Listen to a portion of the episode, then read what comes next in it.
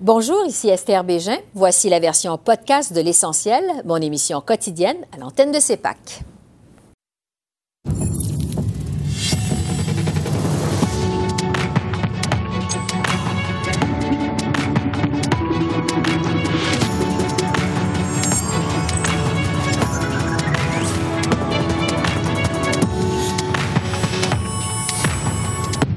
Bonsoir, Mesdames, Messieurs, et bienvenue à cette émission spéciale sur le lancement de la campagne électorale. C'est maintenant confirmé, les Canadiens seront appelés aux urnes le 20 septembre prochain en pleine pandémie.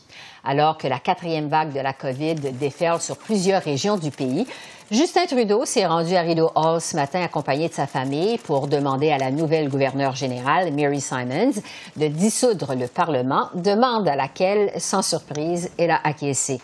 Le coup d'envoi de la campagne électorale est donc officiellement donné. Campagne qui durera cinq semaines, se déroulera en plein été et en pleine pandémie. Justin Trudeau espère ainsi reconquérir sa majorité qu'il avait perdue en 2019. Au terme de sa visite à Rideau Hall, il a affirmé aux journalistes que les électeurs ont leur mot à dire maintenant sur la façon dont le Canada va se sortir de la pandémie. Je pense que tout le monde comprend qu'on est dans un moment extrêmement important de notre histoire en tant que pays.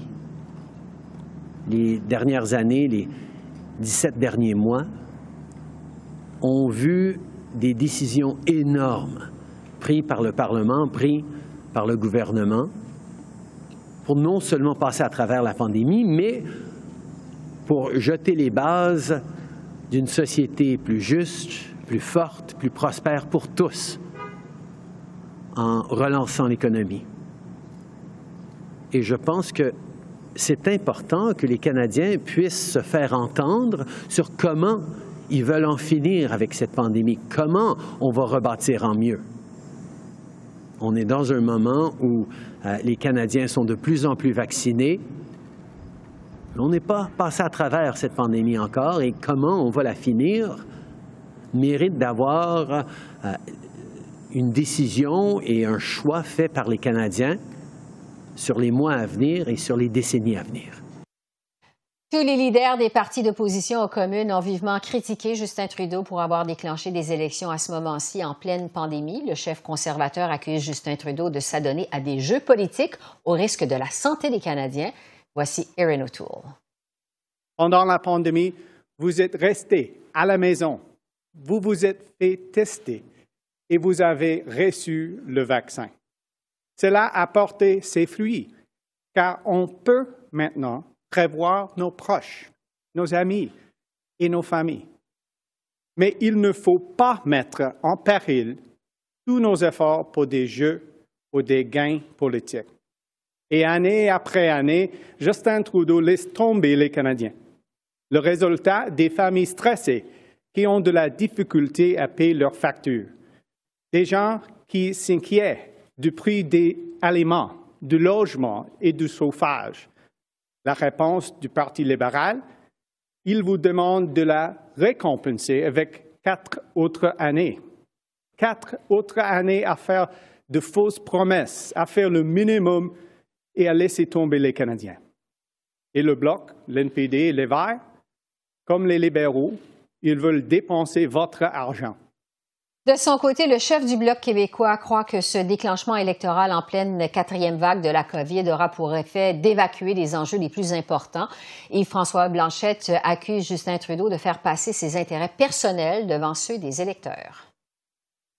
La législature aurait dû durer quatre ans.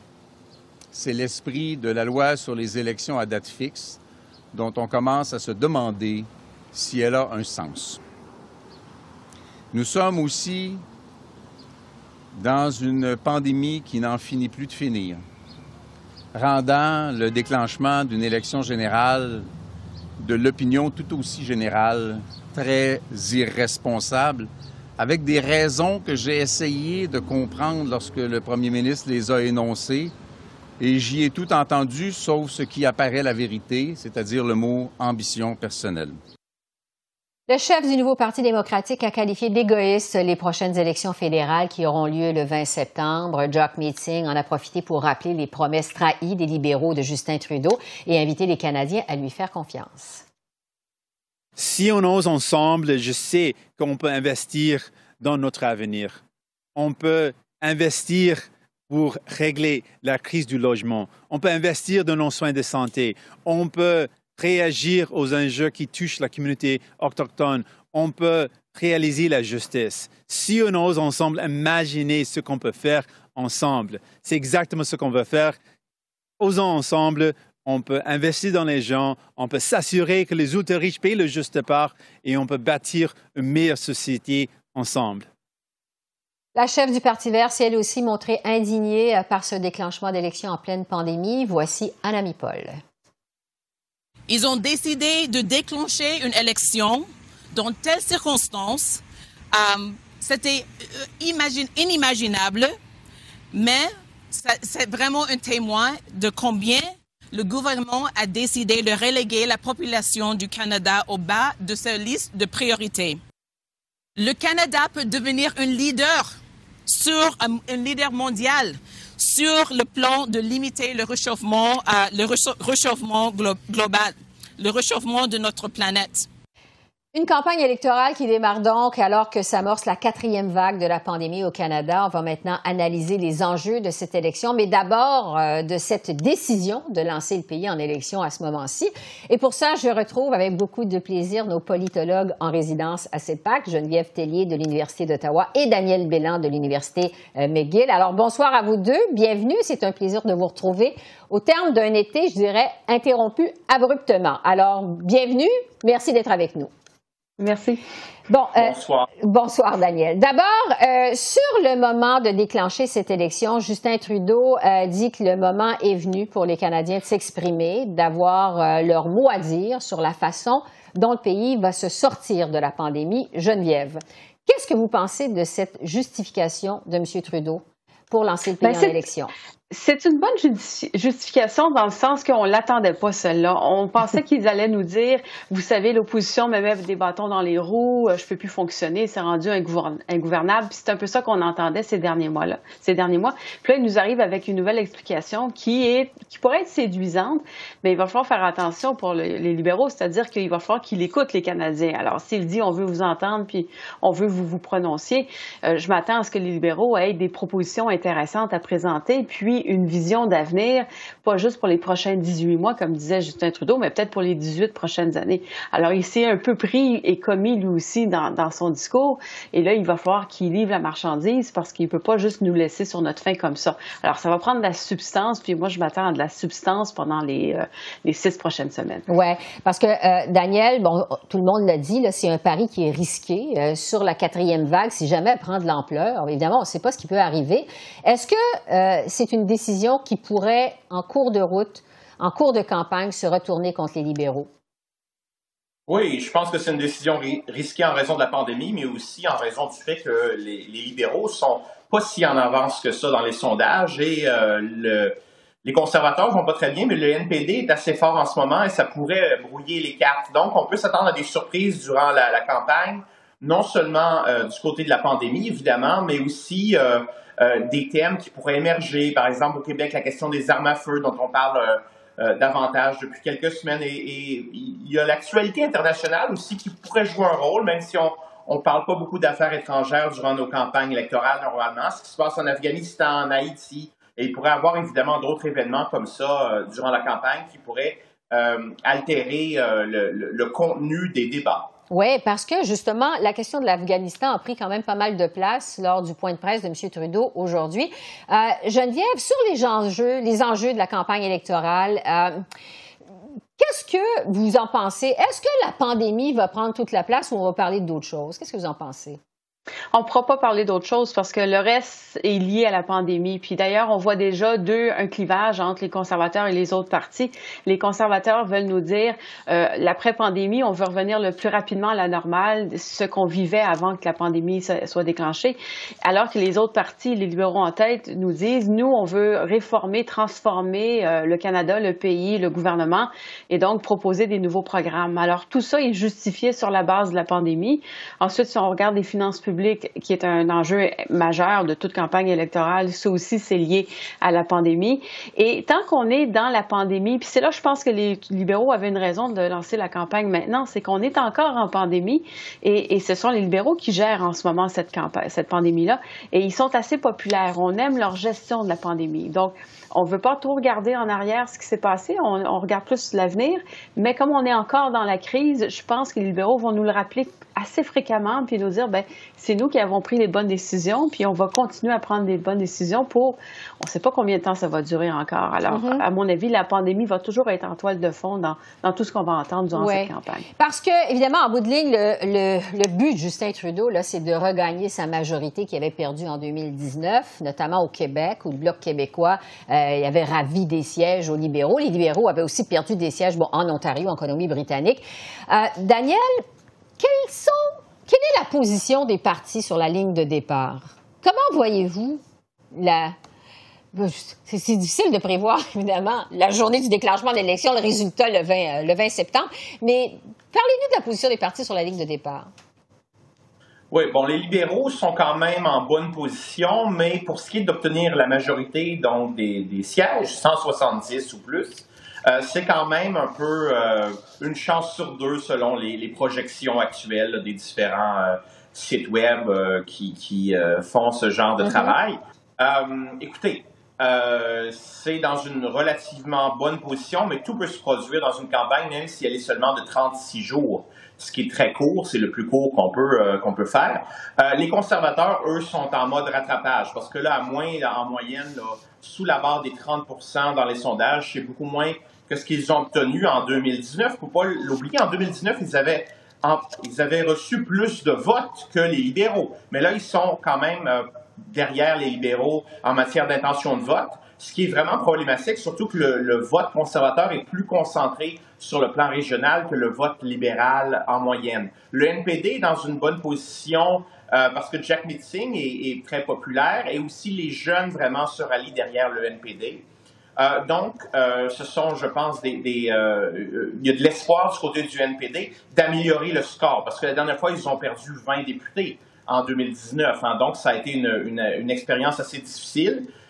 Pour ce qui est du bloc au Québec, euh, je pense qu'on essaie de conserver les sièges et peut-être même d'en remporter quelques-uns de plus, mais c'est pas gagné d'avance, même si François Blanchet aujourd'hui avait l'air très très en confiance, euh, vraiment de dire que le Bloc pourrait remporter plus de sièges que la dernière fois euh, et peut-être avoir même plus de sièges que les, libéraux au Québec. Oui. Geneviève, qu'est-ce que vous allez surveiller pendant euh, cette campagne électorale? Quelles sont les régions clés selon vous? Moi, je m'attends à ce que les libéraux essayent de regagner les sièges qu'ils avaient gagnés en 2015, mais qui ont perdu en 2019.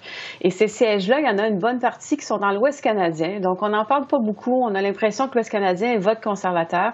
Mais il y a peut-être des gains à faire pour les libéraux dans ces régions-là. Il y a peut-être des pertes à faire pour les conservateurs. Pas immenses, mais euh, quelques-uns qui pourraient peut-être faire une différence entre une majorité et une minorité. Alors, ça vaut pour l'Ouest, ça vaut aussi pour l'Est. L'Atlantique, euh, en 2015, c'était je pense que les 28 sièges étaient 28 sièges libéraux. Ils en ont perdu en 2019. Alors, je pense qu'ils ont espoir d'aller chercher ces sièges-là. Donc, on va voir M. Trudeau se promener beaucoup euh, d'un endroit d'est en ouest, euh, d'est en ouest et de ouest en est, et essayer d'aller chercher ces votes-là pour moi, le gros point d'interrogation, c'est l'Ontario, parce qu'on sent vraiment que c'est le statu quo. On voit pas beaucoup de changements. Les libéraux ont déjà fait pas mal d'acquis dans la région de Toronto en 2019. Est-ce qu'ils vont pouvoir étendre ça? Ils vont peut-être même perdre des sièges à Toronto aux dépens des néo-démocrates. Alors, euh, ça aussi, euh, ça peut venir jouer puis un peu changer la dynamique de la campagne. Et, je me demande quel va être le rôle de Doug Ford dans tout ça, qui avait été euh, écarté de la campagne en 2019, mais qui a peut-être le goût en 2021 d'être un peu plus présent. Et lui aussi pourrait faire une différence dans la campagne. Donc, euh, beaucoup de surprises dans cette campagne-là, beaucoup de points d'interrogation, euh, mais une campagne féroce. On ne donnera rien à son adversaire, puis on va se battre pour chacun des comtés. Chacun des comtés va être important. Oui, Daniel, juste pour conclure là-dessus, sur ce que Geneviève vient de dire, vous pensez aussi que ça va être une bataille féroce. Vous vous attendez à quoi à oui, je pense que comme les libéraux, quand même, ont 155 sièges, ils en ont besoin seulement de 15 de plus, mais ils vont peut-être en perdre quelques-uns. Euh, comme Geneviève l'a expliqué, je pense qu'ils ont des, chances vraiment en Alberta, à Calgary, à, Edmonton. Peut-être euh, il vise peut-être quatre sièges euh, au total en Alberta parce que Jason Kenney est très impopulaire. Donc, je pense qu'il faut garder la carte électorale provinciale ou ce qui se passe au niveau provincial en Alberta. L'impopularité de Jason Kenney, ça aide les libéraux. Ça, et dans, on peut dire en, au Manitoba, sans doute aussi, l'impopularité des conservateurs au niveau provincial pourrait aider les libéraux. Ouais. au Québec, situation très différente parce qu'on a euh, vraiment un premier ministre provincial très populaire, François Legault. Et la question au Québec, c'est de savoir est-ce que François Legault va faire des déclarations qui pourraient nuire à Justin Trudeau, comme il le fait en 2019, ou est-ce qu'il va rester en retrait, surtout que les libéraux ont dépensé beaucoup d'argent au Québec récemment et qu'il semble que la relation entre Trudeau et, euh, et Legault soit euh, On au verra là-dessus, mais je dois terminer, Geneviève, juste une question, parce qu'on a vu aujourd'hui que M. Trudeau a refusé de dire s'il démissionnerait, s'il n'y a pas sa majorité le 20 septembre. En quelques secondes, je sais que c'est difficile, là, mais quel avenir pour Justin Trudeau s'il ne gagne pas son pari de décrocher sa majorité au terme de cette élection? Ben, L'histoire récente nous montre qu'un un, un, chef de parti qui livre pas la marchandise, donc qui ne fait pas mieux que l'élection précédente, va quitter son poste. Euh, C'est probablement ce qui attend. Alors, le, futur de Justin Trudeau est en jeu. Est-ce que le futur des autres chefs de parti l'est? Peut-être Jack Metzing, ça se pourrait. Peut-être même Irene O'Toole, ça dépend de sa performance. Mais euh, de nos jours, maintenant, une élection au Canada, c'est très risqué pour les chefs de Ouais. parti. Donc, oui, son avenir est en jeu.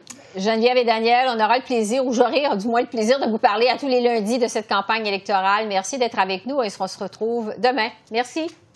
Merci. Merci. Au revoir. Et je poursuis l'analyse, cette fois avec notre panel de journalistes, Joël Denis Bellavance de la presse, Catherine Lévesque de la presse canadienne et Boris Proux du Devoir. Alors, bonsoir à vous trois. Merci d'être avec nous. Euh, D'abord, euh, je veux vous entendre vous aussi sur la façon euh, dont Justin Trudeau a justifié sa décision de déclencher des élections en pleine pandémie. Euh, M. Trudeau dit que le moment est venu pour les Canadiens de s'exprimer, euh, qu'ils ont leur mot à dire en fait sur la façon dont le Canada va se sortir de la crise. Euh, Joël Denis, d'abord, qu'est-ce que vous en pensez? Ben, D'abord, M. Trudeau était prêt à répondre aux critiques qui étaient inévitables, à savoir pourquoi doit-on avoir des élections maintenant, qu'est-ce qui justifie les élections. Il a quand même assez bien, je dirais, défendu sa cause en disant que qui peut s'opposer à ce que le peuple se prononce. Là, ça rend un peu le fardeau de la preuve vers les partis d'opposition pour dire, bon, ben, on n'a pas besoin de consulter le peuple sur la marche à suivre. Donc, M. Trudeau, je pense, a réussi à marquer quelques points en défendant cette, euh, décision euh, de provoquer des élections. Oui, Catherine, parce que Justin Trudeau, en fait, il a retourné euh, la question au parti d'opposition, euh, disant que c'était à eux, en fait, de justifier pourquoi les Canadiens voudraient pas, auraient pas leur mot à dire sur la suite de la pandémie et la sortie de crise. Est-ce que c'est habile de la part de Justin Trudeau?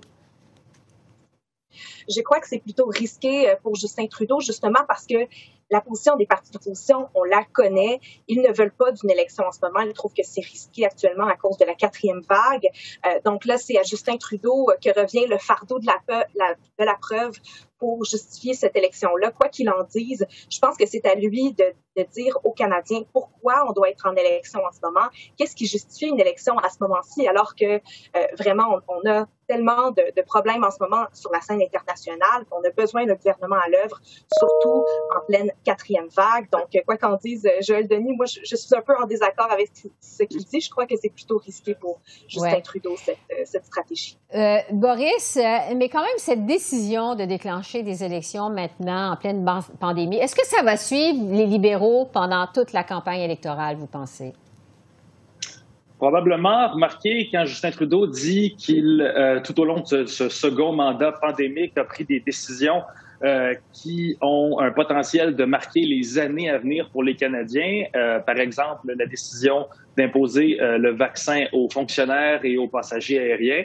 Ben, il dit à juste titre que ça n'a pas été soumis au vote, tout ça, et euh, que finalement, c'est un peu la justification pour cette élection de dire, voilà, nous prenons toutes ces, ces décisions, incluant même celles qui ont été annoncées pas plus qu'avant hier, et euh, nous avons besoin finalement d'un mandat pour avoir la légitimité d'aller de l'avant lorsque les conséquences sont aussi grandes. Oui. Donc, c'est une élection historique. M. Trudeau l'a même dit euh, lui-même aujourd'hui, en pleine crise sanitaire, en début de quatrième vague. Il y a beaucoup d'incertitudes. Joël Denis, euh, vous en avez couvert quand même des campagnes électorales, dans votre carrière. Euh, Qu'est-ce que ça change au niveau logistique, une élection en temps de pandémie?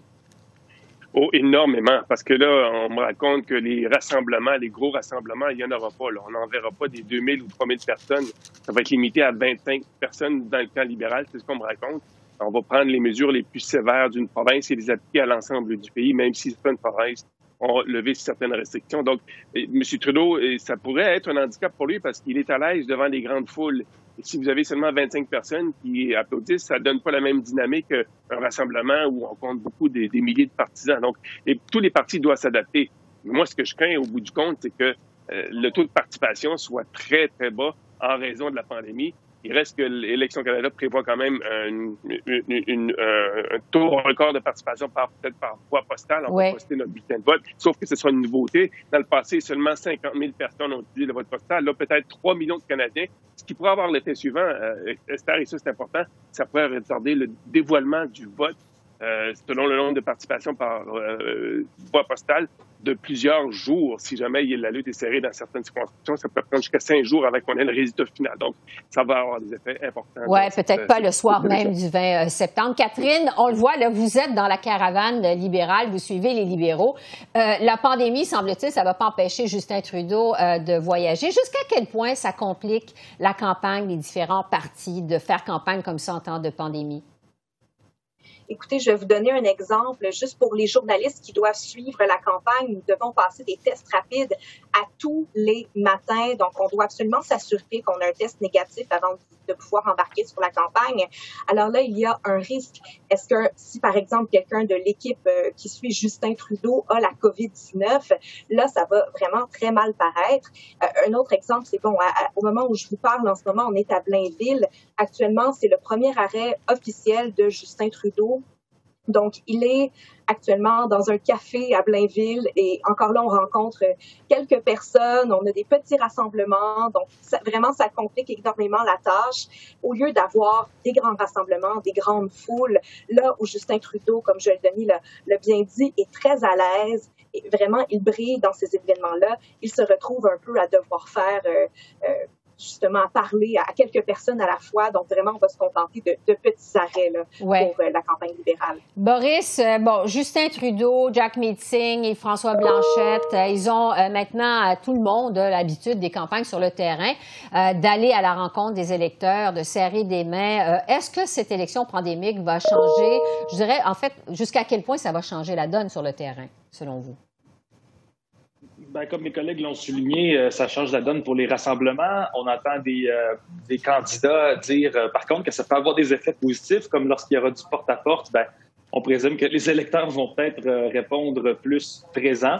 Mais au-delà même de la campagne pandémique, on peut aussi penser au fait que ce soit une, campagne électorale ou euh, un vote anticipé. Donc, on n'a pas euh, attendu le mandat complet de quatre ans, octobre 2023, pour dissoudre ce Parlement et déclencher des élections. Donc, pour les journalistes aussi, pour la couverture électorale, ben, ça complique les choses. Hein. Les, les, les, journalistes ne pouvaient pas prendre énormément d'avance, puisque même si on attendait beaucoup de rumeurs euh, sur euh, ce, disons, ce, calendrier électoral, euh, on, très, très peu d'informations filtraient sur l'allure des campagnes, où elles vont se diriger. Donc, pour les journalistes aussi, c'est pas évident d'avoir à suivre cette campagne-là nationale. Oui.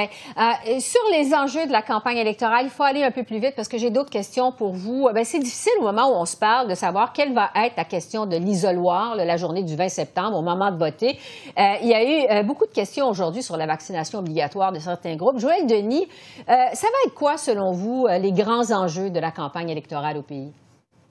Difficile à définir en cette première mm-hmm. journée, mais il y a certains déjà qui s'imposent. Je dirais, vous avez mentionné le, passeport vaccinal. Déjà, il y a un clivage entre les libéraux et les conservateurs et les libéraux veulent l'utiliser à leur fin, à leur profit. Ça, ça est un euh, qui va être aussi, je pense, un enjeu. Il y a aussi la question du euh, réseau national de garderie. Les libéraux ont réussi à conclure des ententes avec sept provinces sur dix et un territoire sur deux.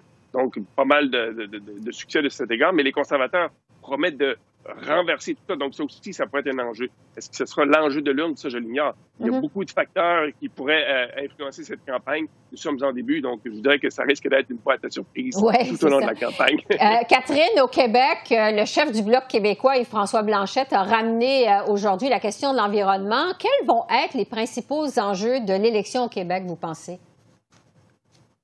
Euh, oui, donc très bonne question. Je pense que vraiment, on va tourner autour de certaines promesses qui ont été faites par les libéraux et qui malheureusement n'ont pas été euh, réalisées. Qu'on pense entre autres à la taxation des géants du web. Bon, c'est en, cours de réalisation, mais ça n'a pas été fait tout à fait. On parle aussi de, de cette fameuse, ce fameux projet de loi sur la radiodiffusion.